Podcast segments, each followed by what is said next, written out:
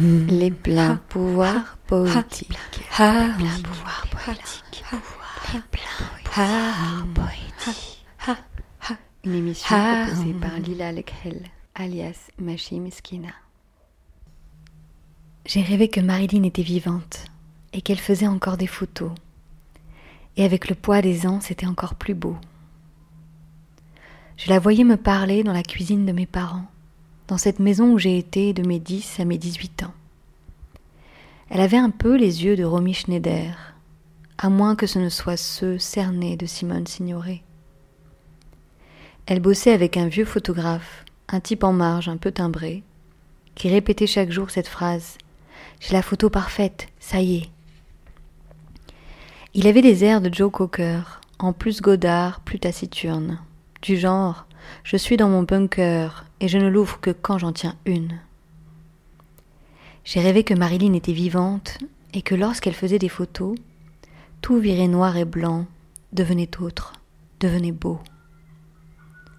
Elle était descendue en hélicoptère dans une sorte de manoir hôtel dont elle occupait avec son fidèle collaborateur une grande salle dans le plus grand secret.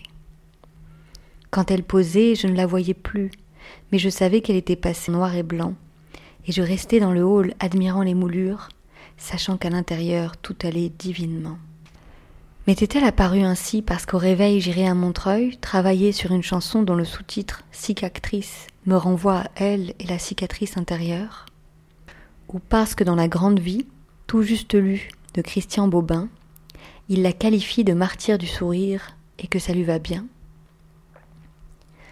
Marilyn a quelque chose de déchirant, dit-il. Elle est perdue, mais ni plus ni moins que vous et moi, n'est-ce pas Une fois que nous avons enlevé le maquillage?